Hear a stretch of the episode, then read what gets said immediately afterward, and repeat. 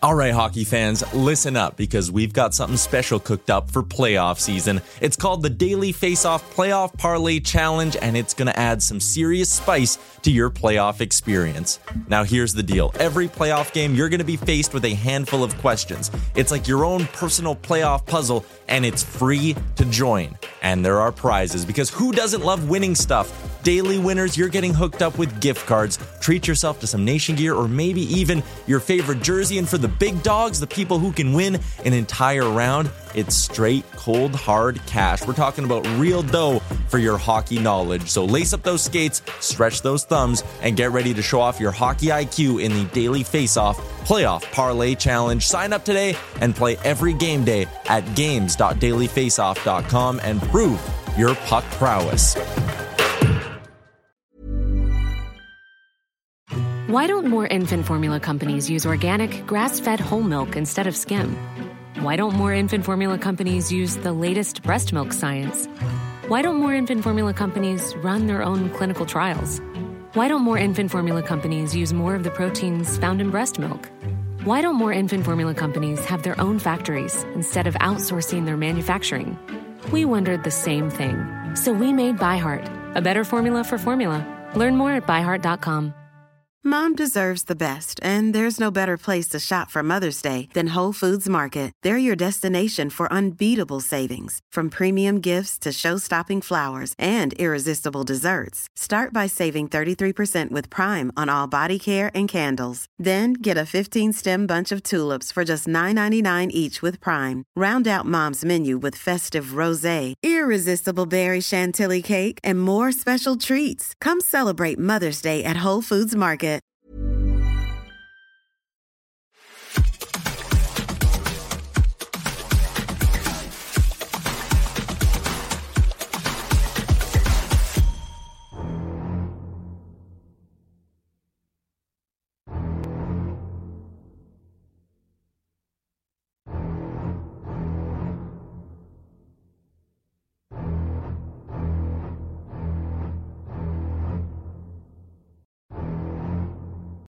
Oh, people saying they can't hear us, Grady, in the YouTube live chat. So people missed that. Darn, people missed the uh Aww. people missed the Jaws theme song. So that's what was playing for the people that couldn't hear. I think they can hear us now. Oh, people said they can only hear the Jaws music. Are you serious? that makes it way better. It wasn't done on purpose, but that makes it way better. Nobody, so people couldn't hear us, but they could hear the Jaws music. Okay. This is great. Sam Wilson, you think they're talking about anything interesting? Lucky for you, Sam. No, we weren't. We were just talking about my bet about the Sharks yesterday. Uh, my name is David Quadrelli. That is Harman Dayal. Our technical producer is Grady Sas. And our intern is Lachlan Irvin. Is Wednesday, January 24th edition of Canucks Conversation and is presented to you by the great folks at HSBC World Rugby Sevens. Western Canada's largest sporting event. This year is the ninth time the event has visited Vancouver as part of the World Rugby 7 series. From February 23rd to 25th, grab your friends and your best costume and head on down to BC Place to catch 12 women's and 12 men's seven teams, including two Canadian squads, take to the pitch for three full days of jam packed rugby and partying. Tickets on sale now at van7s.com, starting from just $40 per day. But we are giving you a chance to win yourself some tickets, not only for you, but for three of your friends text hashtag sevens, that's S E V E N S, to 778 402 9680 for your chance to win. We will be giving away a four pack each week until the event. Text hashtag sevens to 778 402 9680. And folks on the podcast, you can enter too. You don't need to wait until uh, you don't need to do it during the live show. You can enter whenever you want. So make sure you enter the contest uh, and go get yourself a chance to go to rugby sevens. Sam Wilson said there was Jaws music and a lot of quads arm waving. so what it was, I was explaining, and Grady and I tag teamed this to surprise Harman with the Jaws music interrupting my intro, um, because the Sharks, the Sharks won, and uh, nobody was expecting them to. So good for the Sharks. Also, hit the like button, subscribe to the Canucks Army YouTube channel if you're new here and you're watching us on YouTube. And if you're on the podcast, make sure you subscribe to the channel as well. Okay, Harm. Uh, the St. Louis Blues are in town tonight. There's a chance that we might see the lotto line mixed up tonight. And we're going to hear from Rick Tocchet, who spoke a little bit at Morning Skate about potentially changing up that line. But I want to get your thoughts on the idea of maybe moving away from the lotto line tonight. Yeah, so we got a question about that in anyone else yesterday, and I think we both sort of agreed that we'd probably give it another game, especially just because not for the sake of the lotto line, but you finally saw Suter and Kuzmenko start to build some chemistry, the the best performance we've seen from that line. Mm-hmm. That maybe you give both those lines a chance to cook, give them another shot, especially because they've been winning. Coaches typically don't like to make big lineup changes when um, when you're in a stretch like this, but you can also understand the rationale because the Lotto line at five on five has really been struggling. Just seems like they've been lethargic as a line. They've been hemmed in defensively a lot. I want to get your take. If they do switch mm-hmm. their top six line combos, my initial thought was you go Suter on the left wing, Miller Boeser, and then Mikheyev, Pettersson, Kuzmenko hoping that Kuzmenko's strong mm. performance lately is enough to rekindle that chemistry between Pettersson and Kuzmenko. I still think I so it's a great question. It's it's one we answered yesterday as well. But now we're now we've got the big boy pants on, it feels like, because now it might actually happen. I still think it's a little too soon. Again, I'm not saying if they do it, it's it's a horrible decision and it's going to massively backfire.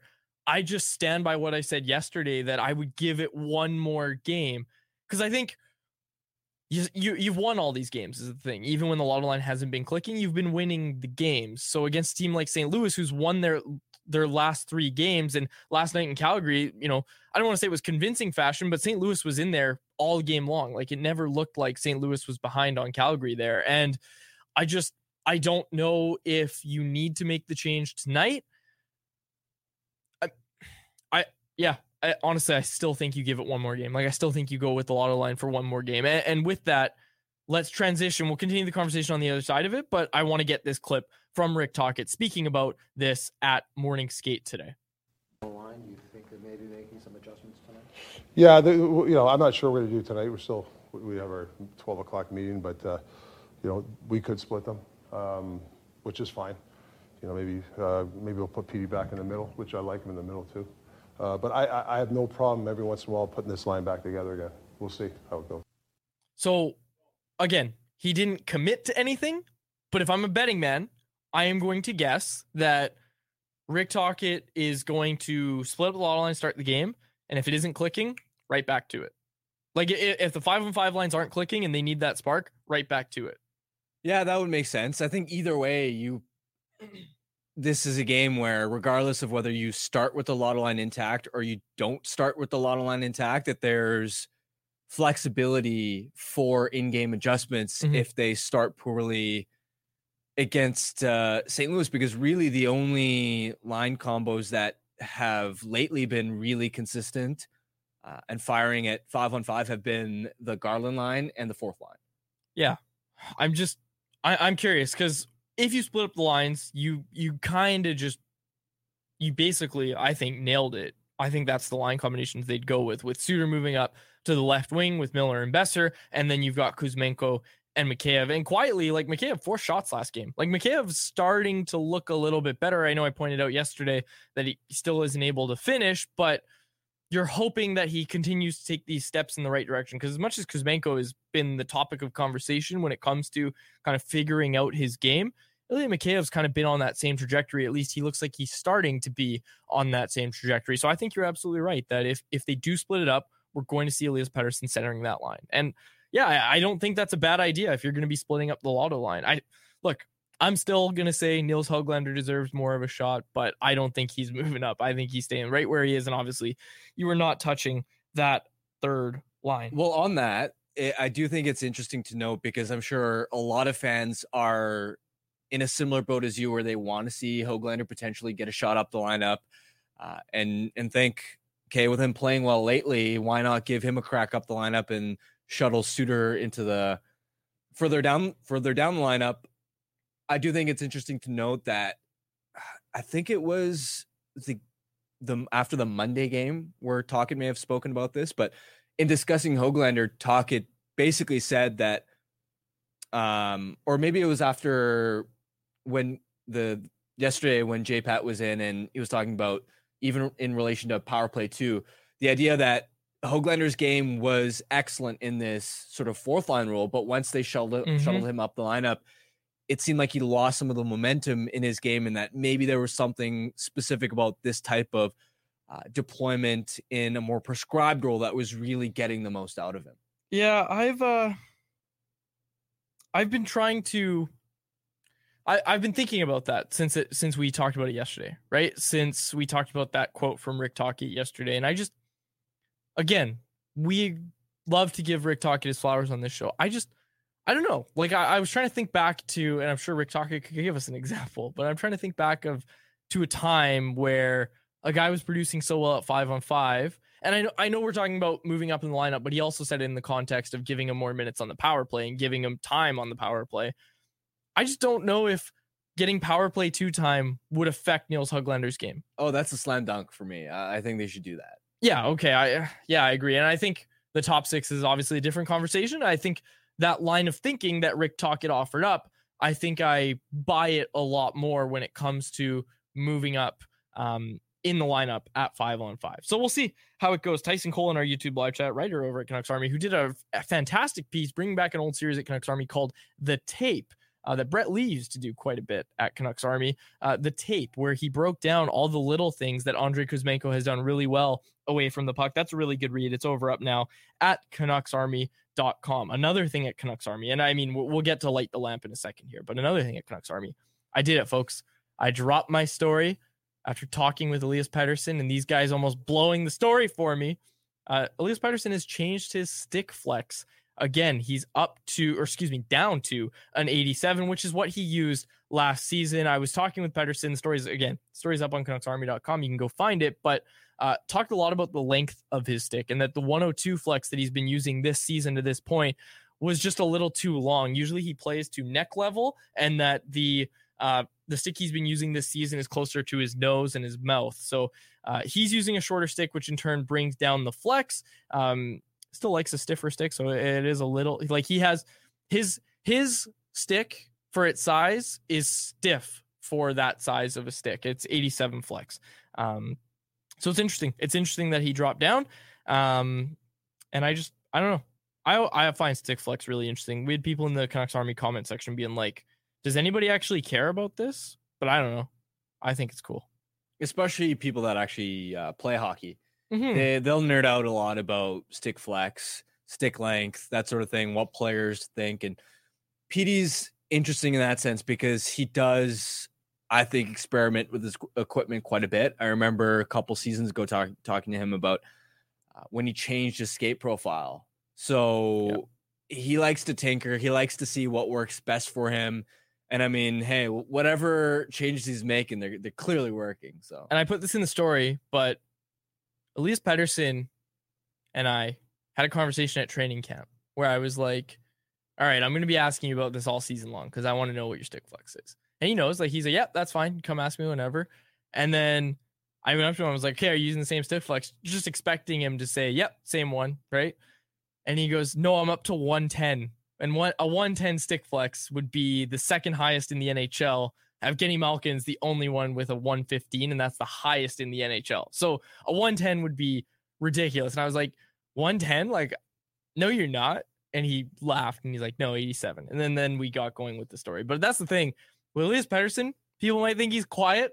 If you ask him about equipment or any like hockey nerd stuff, the dude just goes on and on. It was awesome. Like that story, all those quotes from him. I asked him two questions, like two questions, and he just kept talking and he wouldn't stop talking about it. And I loved it. It was awesome. Uh, it was really, really nice to see. It's a nice change of pace from the other Elias Pettersson stories that we're going to be uh, reading and seeing over the next handful of months. But with that, let's get to our Light the Lamp contest brought to you by our friends over at Four Winds Brewing. Let me make sure my script's right because I don't know it is. It's not. Can you guess the team that's in my script, Harman? Coyotes. No, it's Colorado. Oh my god. Colorado, when's What? the script from? I don't know. Some Dude, Wednesday. that was it's like some Wednesday. That was November, the last, December. That has to be the last Wednesday. This is this is how it works. That has to be the last Wednesday that the Canucks played. Okay. I believe you. Yeah, I was but- gonna go look, but that has to be the last Wednesday that the Canucks played was a game against Colorado. Anyways, Vancouver is playing St. Louis tonight, and we want to know who's gonna score the first goal for Vancouver. If you nail it, you could win a $25 gift card to the Four Winds Tap Room located at 72nd and River Road in Delta. Enter by following us on social media. Keep an eye out for today's show clip and comment who you think will light the lamp and score the first goal tonight. Winners will be contacted directly. Check us out at Canucks Army or at Canucks Convo on Twitter, at CanucksArmy.com on Instagram, and Canucks Army on Facebook. And make sure you ask about Four Winds Light Light Lager at your local liquor store or has them delivered right to your front door through the online shop at fourwindsbrewing.ca. Okay, my pick tonight, and I'll be serious. Ilya Mikheyev. Ilya Okay. Mikheyev scores the first goal tonight. So I hate this game. hmm I'm not very good at it, and I never pretend to be good at this type of type of stuff. So I literally went on Daily Faceoff right now as you were doing that ad read. I closed my eyes and I swirled my cursor around, and it landed between Garland and Lafferty. So I'm saying one of the, one of those guys. I love that you did that. I love that. or score the first goal. Mr. Joker with a question. Sorry for the newbie question, but how do we have this is how does quads in quotation marks have access to talk to Canucks players such as EP40? We're both fully accredited members of the media. This isn't all we do, folks. We go to morning skate sometimes and we go to most of the games as well. I got a seat up there. But I send Wyatt as much as I can because commuting twice downtown is not for me. But anyway, no, I mean it was actually a, a fan autograph session Yeah. kids and quads got, got to ask yeah, one question. I've been I've been allowed to two this year. Both times I've talked to Elias Pettersson about stick flex. Okay, uh, do we have Frank?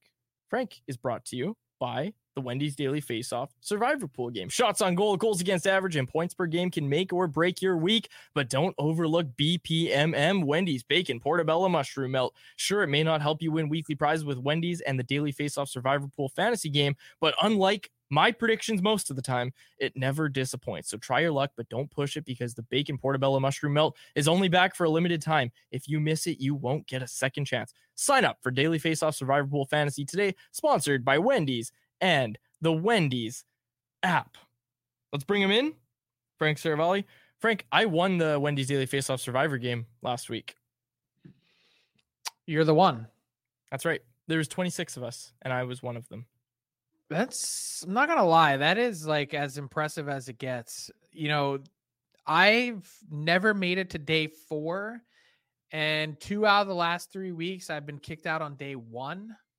And there's 10 options to pick from every night. And when eight out of 10 lose, a, Mm-hmm. you know, multiple nights a week, like you're not really given some great options there. So it's I'm not kidding, it's as tough as as any pool I've ever been in. It's hard. It's really, really hard. Really, really hard. Um, I was out on the first day this week, and I heard you on Daily Face Off Live. So you were also out on the first day this week. It was it was a tough week. Um, moving right past that because we have to actually have to talk about some serious topics with you It's, today. it has Frank. been a tough week in general, is what I would say. Yeah, that's a that's a much better transition than the one I came up with. Uh, we saw the Globe and Mail report today that five members of the 2018 World Junior Team have been told to surrender to London police to face charges of sexual assault. The players haven't been named. What can you tell us about this situation?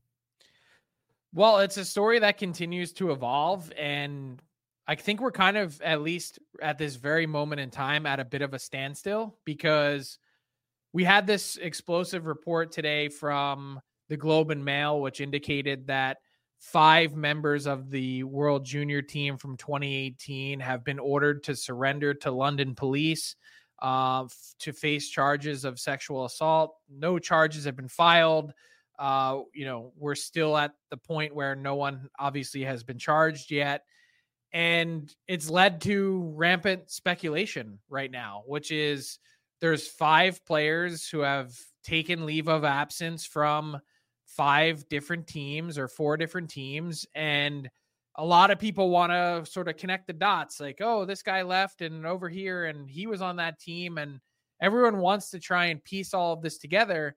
And I'm not at the point yet comfortably where I've had someone with direct knowledge of the pending charges tell me, hey, yes, this person has been or will be charged. And until that's the case, and even when that's the case, there's this, um, you know, sort of presumption of of innocence and, until proven guilty that you know i think we have to be really careful to not sort of paint these guys as you know necessarily being part of something yet that they haven't officially and formally been linked to Frank, what's the NHL's potential involvement in this situation? Are they just waiting for London police to release um, some of the findings of their investigation before they sort of decide on their own potential punishment for uh, the players involved? Yeah, Harm, that's the big thing that we're waiting for now. And the fact that this press conference that the London police have planned is not until February 5th. That's 12 days from now. We're going to continue to hear from the NHL at All Star weekend, most likely. And unless there's some more explosive reporting between now and then, that they don't know anything. They don't have any more details. And the league has frankly been waiting for this for a long time. Their investigation that they conducted internally has been substantially complete for a long time but they weren't willing to go out and step out onto a ledge and say, you know what, we're punishing these X number of players because, you know, we feel comfortable in our investigation. What happens if the London police were to conclude theirs and they have more or less information or different information than what the NHL got? They wanted to make sure that everything was kind of synced up across the various investigations because hockey in Canada also launched their own private third party investigation. So it's kind of about lining up all the facts as as much as they can before then making a judgment or punishment in addition to whatever happens criminally for these players with regards to their future hockey career and and frankly some of it may in some ways punishment wise take care of itself if you have players that go through this process and are found guilty and are doing something like da- jail time, you know, you're looking at, you know, uh, certainly a different case in the NHL's eyes. Frank, you were really quick to point out the timing of that Utah NHL report. Um, you were quick to call that out. And I, I just want to say I really appreciated that. I thought that was really good. Uh, how disappointed were you by the timing of that report coming out? Incredibly disappointed because look, um, I can tell you for fact that the NHL knew that this was coming. That, um, you know, from everyone that I've talked to, the league had received proper notice that at least something was happening, a report was going to come out, whatever it might be. They weren't blind to this. And the fact that 27 minutes later, which just happened to be, I think, seven something in the morning, Utah time, which is really interesting time to send out a press release. Um, the fact that they had someone step up in a prospective owner in Ryan Smith to come out and, and issue this statement, which is kind of like trying to serve up red meat to hungry hockey fans. Hey, here's a distraction. Look over here. Uh, this this isn't. No one's talking about sexual assault over here. Let's let's go do that. And so I think part of what is so incredibly disappointing is that the NHL, they kind of just every single time find a new way to let you down and disappoint you, whether it's the way that they manage the um, Chicago Blackhawks sexual assault case and what happened there, uh, and their frankly their response to it, whether it's the Hockey Diversity Alliance and how much they've pushed back against that, uh, whether it's something as recent as as the Pride tape and Pride nights. Every single time they find a new way to, you know, try and distract you from what's actually happening, from any sort of negativity that clouds and surrounds the league, instead of just facing it head on. Like, guys, I, I didn't see any report today or any statement from the NHL acknowledging that potentially four or five of its players and or property are potentially facing criminal charges for sexual assault? Like where was the statement from the NHL saying hey we're on top of this. We see the report.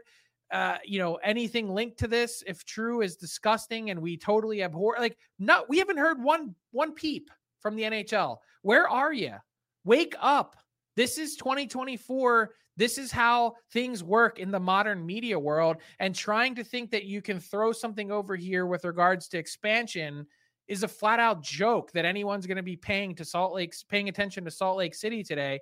And I'll give you one more thing uh, that really drives me nuts about this is you know, people say, well, what kind of connection are you making between, you know, the Salt Lake City press release? And I saw someone else out there today saying, hey, you know, they Salt Lake's had this plan for 10 days. Sorry. The NHL had an opportunity, especially at least upon knowing this yesterday, to put a halt to that press release. The fact that it came out 27 minutes after the damning Globe and Mail report, I don't buy it for one second. And more than that, Ryan Smith, prospective owner of this next Utah Salt Lake City uh, NHL franchise should feel a ton of shame here that he was willingly acting as the NHL's pawn in all of this to try and distract us from the biggest story in the hockey world that's been simmering for the last two calendar years because it just shows hey i'm a billionaire and i'm willing to get my hands on an nhl franchise by whatever means necessary even if it means helping the nhl cover up another gross story. Frank good stuff as always. Proud to call you a teammate man. Thank you for taking the time today. See you guys. There is. Frank seravalli who joined us. And uh yeah i mean it's just one of these situations that we're going to continue to watch. And like Frank said, like February 5th, we are going to find out more about this soon. And again, not to not to keep talking on this subject for too much longer, but how many times, and again, maybe it was just Twitter rumors, but how many times do we hear like, oh, something's good, the next shoe's gonna drop on this, and it feels like we've just like we first heard about this what two years ago, like it's been a really long. It's time. been a long time. It's been a long time, and yeah, you just we all want it to kind of be over. Like we want we want justice to be served. We want to find out what actually happened. I just yeah, I just I don't know, man. I feel like we can't add much more than that. I just I uh I don't know, it feels like we've been waiting for a really long time to at least see what the next step in this was. And yeah, we'll see what comes out after this. I'm Sandra, and I'm just the professional your small business was looking for. But you didn't hire me because you didn't use LinkedIn jobs. LinkedIn has professionals you can't find anywhere else, including those who aren't actively looking for a new job but might be open to the perfect role, like me. In a given month, over 70% of LinkedIn users don't visit other leading job sites. So if you're not looking on LinkedIn, you'll miss out on great candidates like Sandra. Start hiring professionals like a professional. Post your free job on linkedin.com/people today.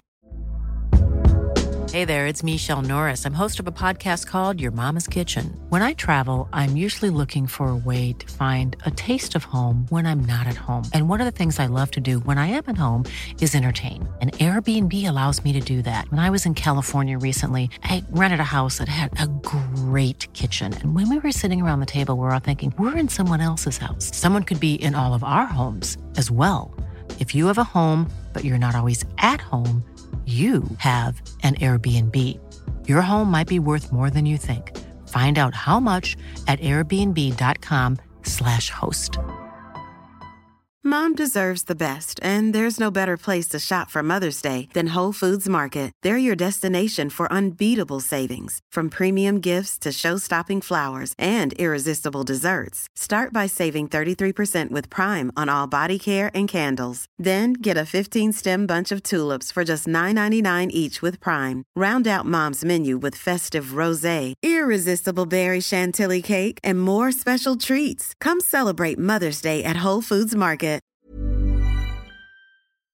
Tough topic to talk about. Tough topic, of course, to transition t- away from, but we will do our best to do so in our anyone else segment brought to you by DoorDash. It's our listeners' chance to get involved and hit us up in the YouTube live chat. And it's also our listeners' chance to get 25% off and zero delivery fees on their first order of $15 or more when they use the code NATION25. That's all capital letters, NATION, and the numbers 25 for 25% off and zero delivery fees on your first order of $15 or more on the DoorDash app.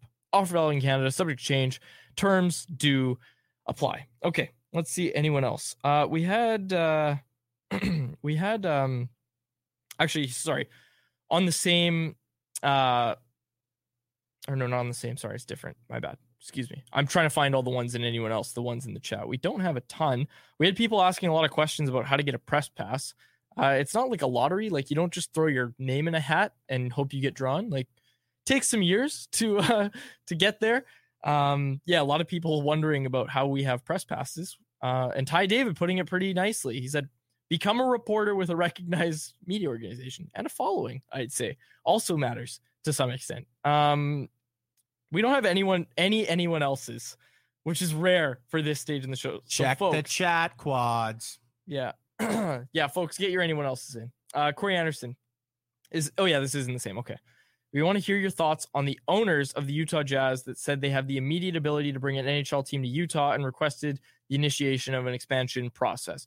Again, I don't know if it's appropriate to talk about this too much today. I also don't think we know a ton of information about it, but we do know that the NHL is always looking to expand. They spoke about that, and we spoke about it last week when we brought up the Atlanta to the NHL potential. Um, with the Utah Jazz owner today, like we said, requesting the initiation of an expansion process. The thing I'd say, and I again, I, I've talked to some people about this. The thing I'd say is don't completely discount the fact. And again, I, I don't want to talk about this too much, but don't completely discount the fact that the NHL may not go to 33 teams and that there's one team in the Arizona Coyotes that kind of has a clock on them that they need to hit some deadlines coming up here and they need to secure themselves a rink. That still hasn't happened yet. It looks good, like it's looking promising for Arizona to stay in the NHL because the NHL really wants Arizona to work. They really want Arizona to stay, or excuse me, the Coyotes to stay in Arizona. But look, if Arizona needs to be relocated, yeah, Salt Lake City's probably a a,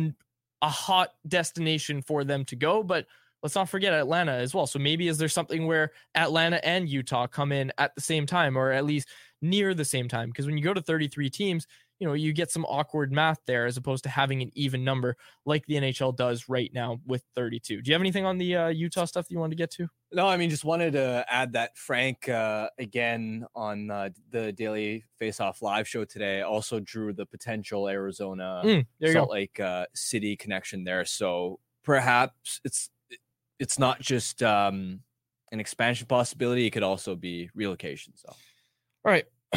Here we go. Uh okay, now we're getting into some Canucks stuff. Osnuck, who would be a better target for the Canucks in a trade with Buffalo? Casey Mittelstadt or Alex Tuch? Uh I know you're gonna think about it and do numbers, so take your time doing that while I just talk out of my rear. Tuch, all my vibes are telling me Alex Tuch is the guy. People were throwing out trade proposals in the chat, and I think we were a little off, folks, because the first one that I saw, and no disrespect to whoever it was that suggested it, I appreciate you uh, being in the YouTube live chat.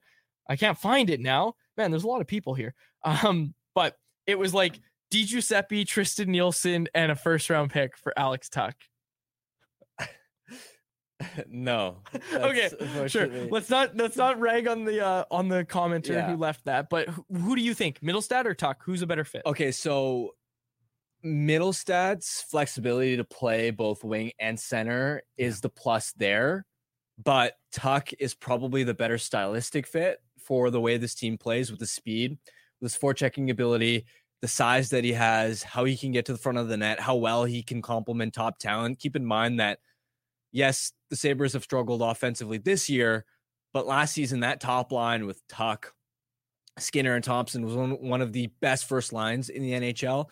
And Tuch wasn't just a passenger. He was uh, an instrumental part of why that line was driving play really well. Not to mention, I love his contract. Uh, signed for two years beyond this one at uh, $4.75 million. But that said, it again comes down to why would Buffalo want to trade this guy? Mhm. Because he's become a fan favorite there in large part because he's embraced wanting to to stay in that city and of course market like buffalo it's similar to winnipeg where they have a tough time sometimes keeping top players uh, we saw reinhart and eichel of course won out although that obviously had uh, a lot to do with the tragic state of the franchise but when you have a talented player that's embracing the city of buffalo that much and you're a team that isn't in a rebuild mode like you want to be competitive the next two years that's probably the biggest hurdle is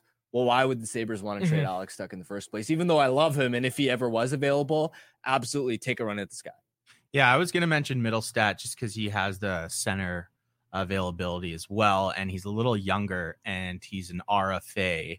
Now he has ARB, but you know he wouldn't. He would cost you something, and you know if I'm the Canucks, I would want to. If I have to give up a premium asset to get him, I want to trade it for someone that can be around for the next few years, and you can kind of slot in to your second line center spot. Whereas Tuch you're probably best, you know, putting him on the wing.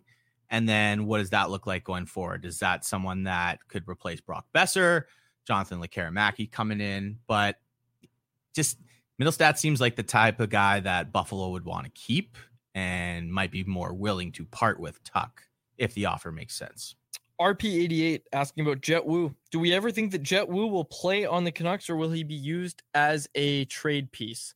First of all, I don't think he has much value No. as a trade piece at this stage in his career. I think he might play on the Canucks. Like I think look, at most Jett is going to be a bottom pairing defender. Like that's a that's a great ceiling for Jett Woo to hit as a bottom pairing defender. He's not going to be a top 4 guy, but you know, can Jett Woo be Jalen Chatfield one day for the Canucks? Can can Jett Woo be Noah Juulsen for the Canucks one day? Where he's a guy that you can have as your seventh D man. He's solid depth. He's solid depth at this stage. And you know, look, hopefully he continues to develop. We know uh look, he's a friend of the show. He's been on before.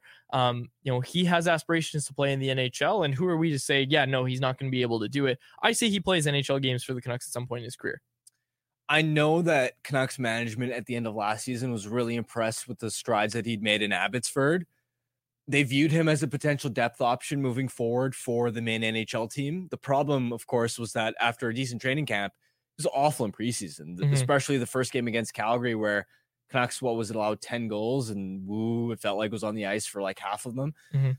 So it's been a tough time for him that way. I, I do wonder about his skating and being able to adjust to the speed of NHL play. I'm not as convinced that he's going to play a significant number of NHL games, but he is part of your uh, depth on that um, on that right side. He's he's 23, so maybe there's a little bit more for a uh, little bit more there for him to um, improve. He's still got a shot at potentially being, you know, your eighth, ninth defenseman type thing.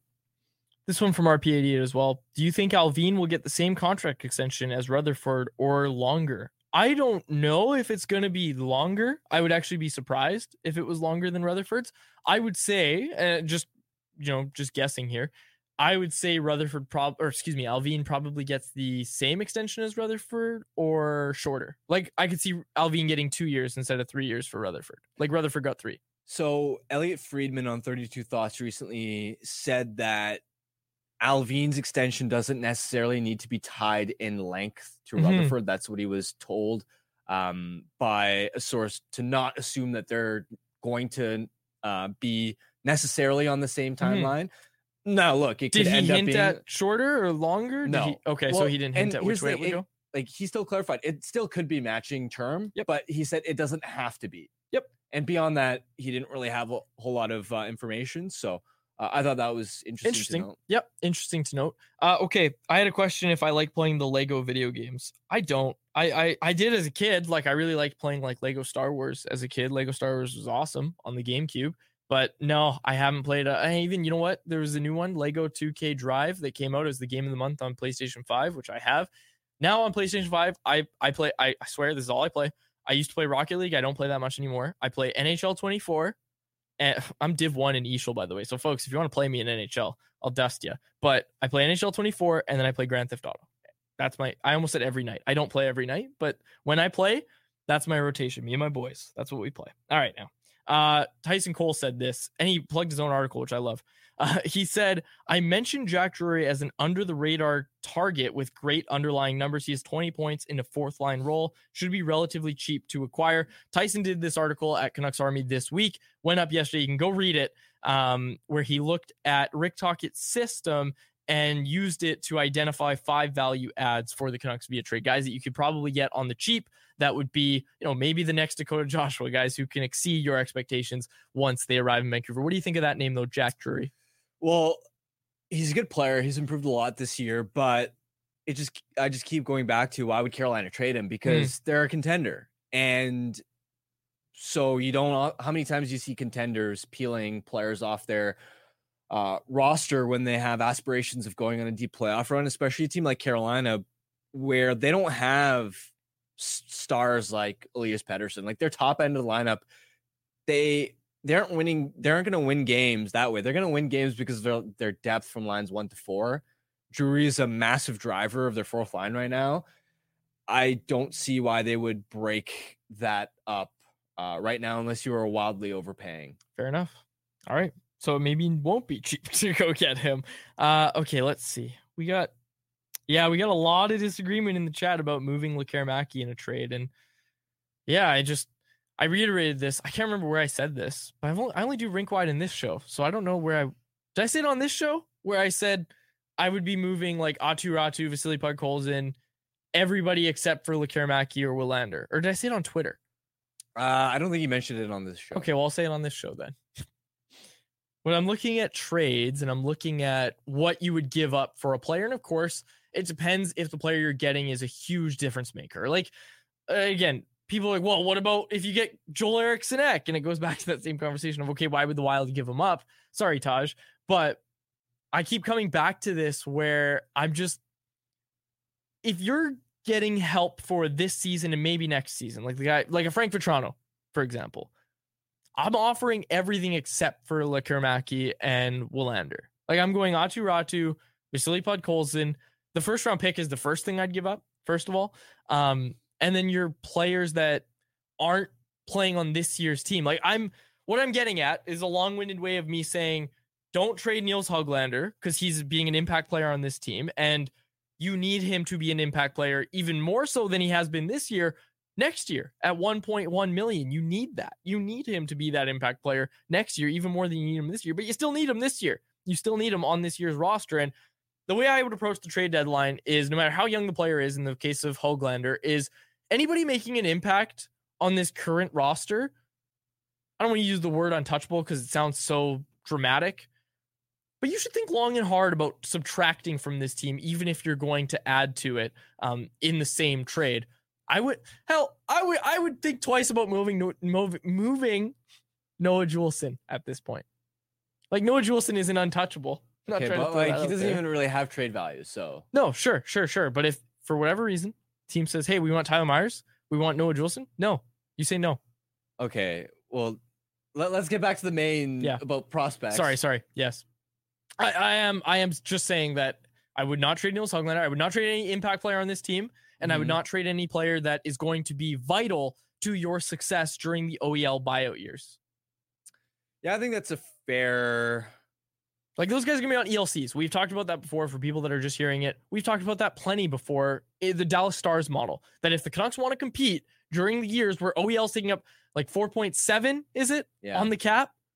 They're gonna need some impact players on ELCs right right shot defenseman is a huge position of need for this team, and it's going to be in a few years as well. You need Tom Willander to hit, and you need Lekkerimaki to hit. If you want to stay in this level of contention where the Canucks are right now, they're going to need those players to be impact players. And again, I'm not saying that Aatu Räty and Vasily Podkolzin are useless toward this, but I'm think when you weigh the greater good of okay, we still want to compete a little bit long term, but we also don't want to keep all of our bullets in our chamber because we're focused on contending long term that we don't trade a Podkolzin or a Räty to add to this team. The Canucks have made it clear in recent press conferences and recent interviews.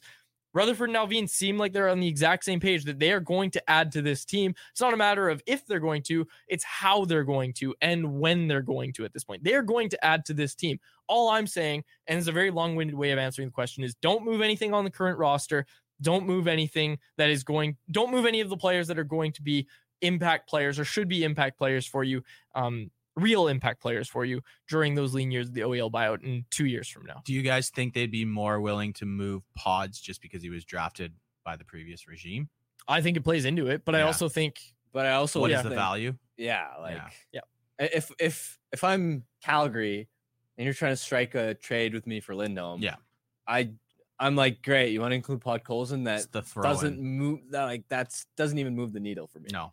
I think it moves the needle a well, little bit though. Like, I mean, Harman, like we had barely. this discussion last week too that like Aatu Räty and Vasily Podkolzin do both have trade value. Like he would be cheap, right? And if you're be, a cap it, team, yeah.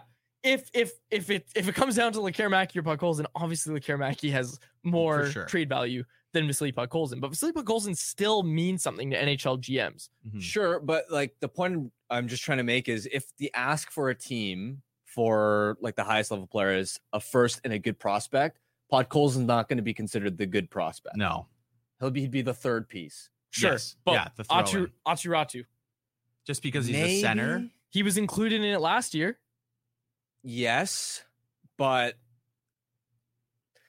he also hasn't lit the wor- lit, lit the AHL up this year. He year. hasn't even Like, been he has- playing center has- for most of the time. He no, no, has- he has. We're, we'll talk to Dave Hall He's about moved back. tomorrow. He's he moved has back, but for a decent while. value. I think it Eh, it just depends because your competitors may have a better prospect to offer. Mm-hmm. That's that's very fair. That's what it'll come down to, right? Like that was what it came down to last year. Again, I bring up the Horvat trade, but one thing we've heard about that is there weren't a ton of suitors for Bo Horvat that could give up what the Canucks maybe were looking for. So they ended up getting what they got. And I'm not saying they, you know, it was a underpay, underpay, and the Islanders won the trade or anything like that. I'm not trying to throw out that take here.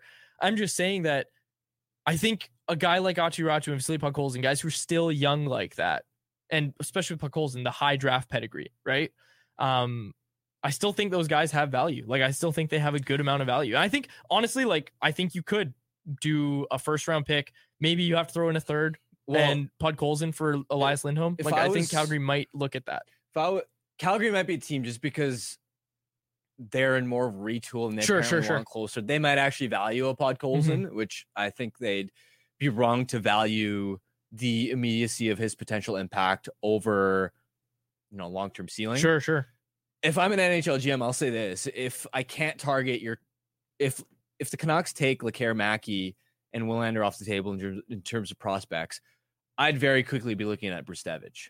Oh, Brzustewicz, interesting. Yeah. I- and I that's mean- going to be an interesting debate for the Canucks because he has, like, he he plays the right shot premium position. I remember at the time of the draft when he was picked in third round, immediately saying that's the best value pick the Canucks Yep. made. He should have been a second round pick. Obviously, he was tearing it up as of a few weeks ago. I don't know if this is still the case, but was leading the OHL in points as a defenseman. This is a player that's on an upward tra- trajectory. That's going to be an in, fascinating internal conversation about how much do you value Yep. Brzustewicz. and there's a world where his value might not ever be as high to, as Yep. it is right now if he can't transfer you know that skill set to the NHL which is odd to hear because how long have we been clamoring for this team to get more right shot defensive prospects let alone guys that can lead the OHL in scoring so Exactly. When you have that, you get a huge bump. And again, we're going to talk to Dave Hall tomorrow, and he's going to have a lot for us tomorrow. I think tomorrow is going to be a very busy episode uh, with Dave Hall joining us. Going to be a going to be a good one. Dave Hall is going to join us. People have been asking, "Where's Dave Hall? Where's Dave Hall?" He's coming tomorrow. He'll be on the show. Um, all right, let's close. Anyone else there? There's a lot of people in the chat today. A lot of people with some hot takes. Andrew said there are some spicy takes in the chat today. Damn. And Andrew said again, it must be quads on multiple burners. Thanks. Well, if you see anybody advocating for you to jump on the San Jose Sharks bandwagon, you know it's quads. That's right, baby. That's right. Uh, Wallach said, Quads, read your article this morning. I enjoyed it. Nice work. Thank you, Wallach. I appreciate that. I wasn't sure if I was going to put that article out today, but uh, I told people I might put it yesterday. I got to stop announcing when I'm going to do articles because something always changes. But I did put it out today. It's up now on the featured page, uh, front page of Canucks Army. If you go to CanucksArmy.com, you can read it right now. But let's get to our Betway bet of the day, brought to you by, you guessed it, Betway. Did we do Four Winds? Yeah, we did. Okay, let's get to Betway. Betway bet of the day brought to you by Betway. Pull it up, Grady. Andrei Kuzmenko to score a point against the St. Louis Blues tonight A $10 b- bet at plus 105 odds returns you $20.50 over on Betway. Must be 90 plus to play. If you choose to play, please play responsibly. Folks, thanks. The chat was buzzing today. Bring that energy. Tomorrow we'll be back to talk about a Vancouver Canucks victory or a game. We'll see how it goes. I'm calling a victory, as I usually do on this show. Uh, we'll be back tomorrow to break it all down. And of course, like I said, we'll be joined by Dave Hall. It's gonna be a good week. Gonna be a good week. And then the Canucks don't play again until Saturday. So we gotta fill some time on Friday. Maybe a surprise guest on Friday. We'll see. We'll see. Just gonna throw that out there. Uh, before now, signing off. My name is Dave Quadrelli. That is Harman Dayal. Technical producer is Grady Sas. And our intern is Lachlan Irvin. Thanks so much for listening to another episode of the Canucks Conversation. Canucks conversation with Harman and Quads every weekday at 2 p.m. Be sure to check it out on the Canucks Army YouTube channel. And if you missed it, go check it out on your favorite podcast catcher app. Why don't more infant formula companies use organic, grass fed whole milk instead of skim? Why don't more infant formula companies use the latest breast milk science? Why don't more infant formula companies run their own clinical trials? Why don't more infant formula companies use more of the proteins found in breast milk? Why don't more infant formula companies have their own factories instead of outsourcing their manufacturing? We wondered the same thing. So we made ByHeart, a better formula for formula. Learn more at byheart.com. Planning for your next trip? Elevate your travel style with Quince. Quince has all the jet setting essentials you'll want for your next getaway, like European linen, premium luggage options, buttery soft Italian leather bags, and so much more. And is all priced at 50 to 80% less than similar brands. Plus, Quince only works with factories that use safe and ethical manufacturing practices. Pack your bags with high-quality essentials you'll be wearing for vacations to come with Quince. Go to quince.com slash pack for free shipping and 365-day returns. Mom deserves the best, and there's no better place to shop for Mother's Day than Whole Foods Market. They're your destination for unbeatable savings, from premium gifts to show-stopping flowers and irresistible desserts. Start by saving 33% with Prime on all body care and candles. Then get a 15-stem bunch of tulips for just $9.99 each with Prime. Round out Mom's menu with festive rosé, irresistible berry chantilly cake, and more special treats. Come celebrate Mother's Day at Whole Foods Market.